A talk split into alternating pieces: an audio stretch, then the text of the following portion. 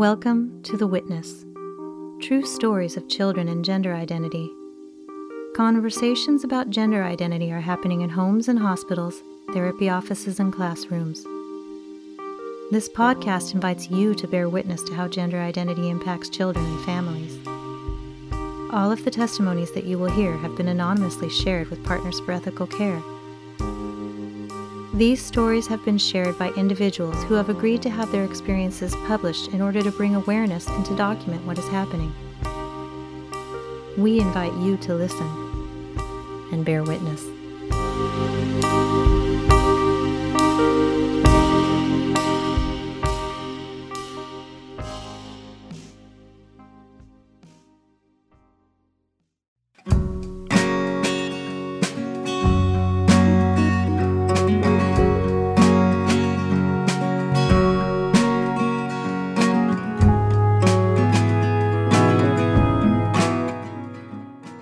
Part 4 The Backfire Effect. September 21st, 2020. The Backfire Effect. Daughter and I had a conversation about dead names, since the subject has come up now that she's back in school. Told her she should be proud of who she is right now. Even if she transitions in a few years, she shouldn't look back on her time as a girl with shame. I told her, I've known you all your life, and you've been a girl all that time, and you've been pretty freaking cool. Maybe one day you might be an even cooler boy, I don't know, but if so, you should hold your head up high and say, I was still awesome as a girl. I do this for a few reasons. First off, it's true, she's pretty cool, and I want her to see that. Second, I want to give her alternatives to the dominant narrative. Thirdly, I want her to understand that our relationship is not adversarial. I'm a big believer in the backfire effect, so I'm trying to walk the tightrope between being supportive while not being outright affirming. We'll see how it goes.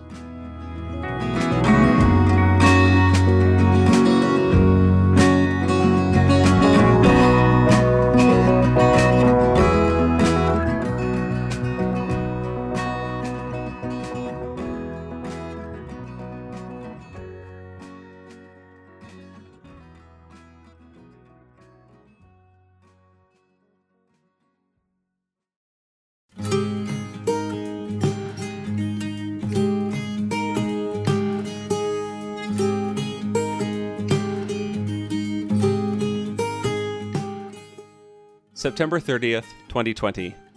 My daughter was 12 when she told us she was trans.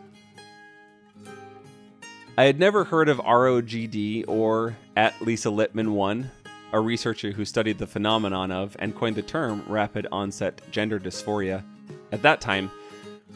But even then, I knew that she'd gotten the idea from the internet. I'm a geek, I'm internet savvy.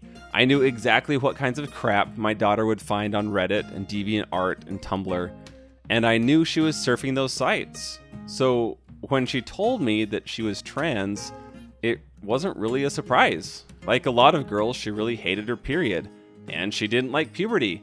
And hey, here's a bunch of people online telling her that means you have gender dysphoria, you're trans! And boom! Right there, a handy all purpose explanation for all the awkwardness she was feeling, and it lets her be a social justice hero to boot. What's not to like? I have never told her she isn't trans. I've never put it in those absolute terms. But I have told her that there are alternate explanations for what she's experiencing and how she's feeling. That everybody feels awkward and weird when they go through puberty, especially girls whose bodies go through a much bigger change than boys. And that what she thinks of as gender dysphoria might be just the fact that she can remember years and years of not having boobs and a period. And now all of a sudden she's got both. And it's kind of weird, right? So when I talk to her about being trans, I don't frame it as you're not trans. That's adversarial. And I think that's not going to be productive. Instead, I frame it as being trans is one explanation for how you feel, and it may be the correct one. I don't know.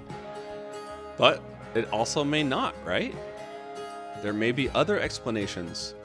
And your mom and I think it's important for you to keep that in mind. We're not trying to push you through the not trans doorway, but you're trying really, really hard to close that door. And we just think it would be a good idea to keep it open until you're at least a little older. As always, we'll see how it goes in three to six years.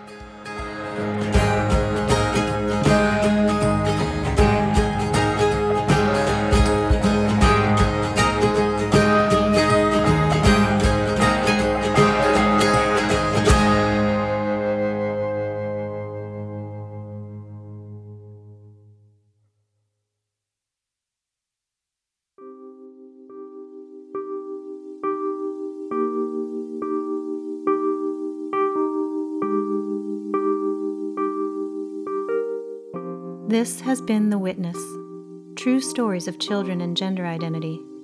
The Witness podcast shares these stories to give voice to individuals who cannot share their stories publicly due to the possibility of losing their jobs, their friends, and their children. All stories are confidential and anonymous. You can share your story too. Go to partnersforethicalcare.com and click the Share Your Story button. We welcome your story, your time, and your donation to support this important work. Partners for Ethical Care is a nonprofit organization made up of individual volunteers from across the globe focused on one mission to raise awareness and support efforts to stop the unethical treatment of children by schools, hospitals, and mental and medical health care providers under the duplicitous banner of gender identity affirmation. We believe that no child is born in the wrong body. Thank you for listening and bearing witness.